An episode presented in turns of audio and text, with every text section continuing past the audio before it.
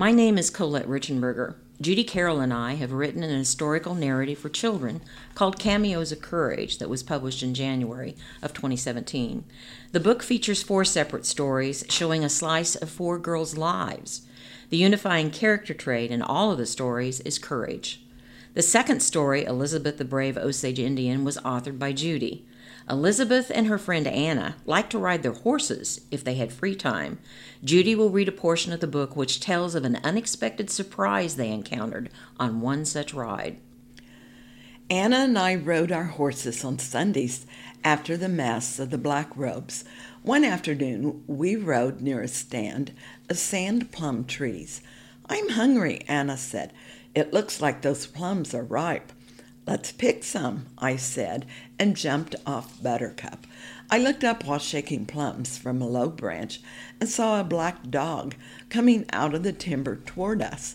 Look, Anna, there's a dog, I said and ran toward the animal. Where? she asked.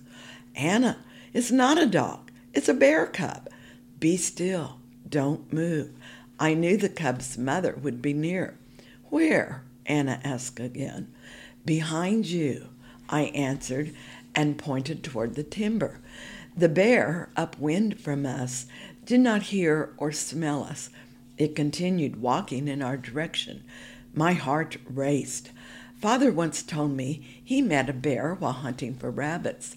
He fell to the ground and remained quiet, not moving at all, and the bear did not hurt my father. Quick, Anna, lie down. Do not move, I said. We both fell to the grass. I took quiet, shallow breaths.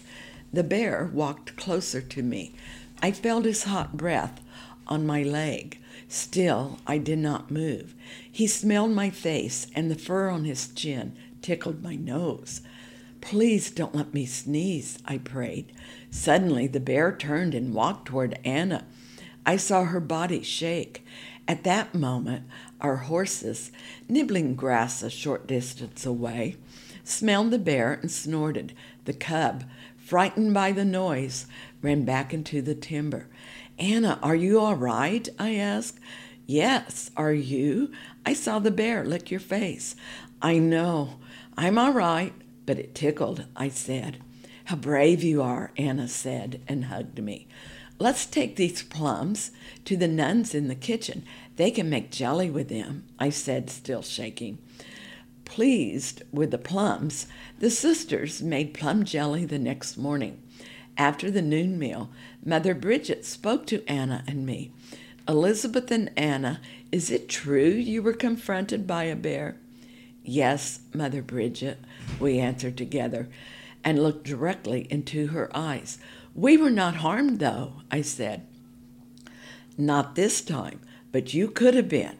You two are not to ride to the timber again, Mother Bridget said sternly. Oh, Mother Bridget, please, no. We promised to stay close to the mission, I said. Yes, we are sorry we rode so far away. Yes, we promise. Please don't make us stop our rides, Anna said. You two are my responsibility. I do not want you hurt. Yet I understand why you want to be outside. As a young girl, I like to explore outdoors. I know it is difficult to stay indoors. I will let you continue your rides, but you must promise not to go past the bend in the river. If you do, the rides will stop. You have been warned. Do you understand?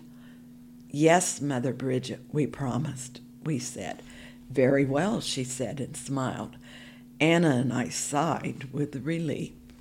In the final podcast about Elizabeth, Judy will read about the girls and the mission during the war between the states.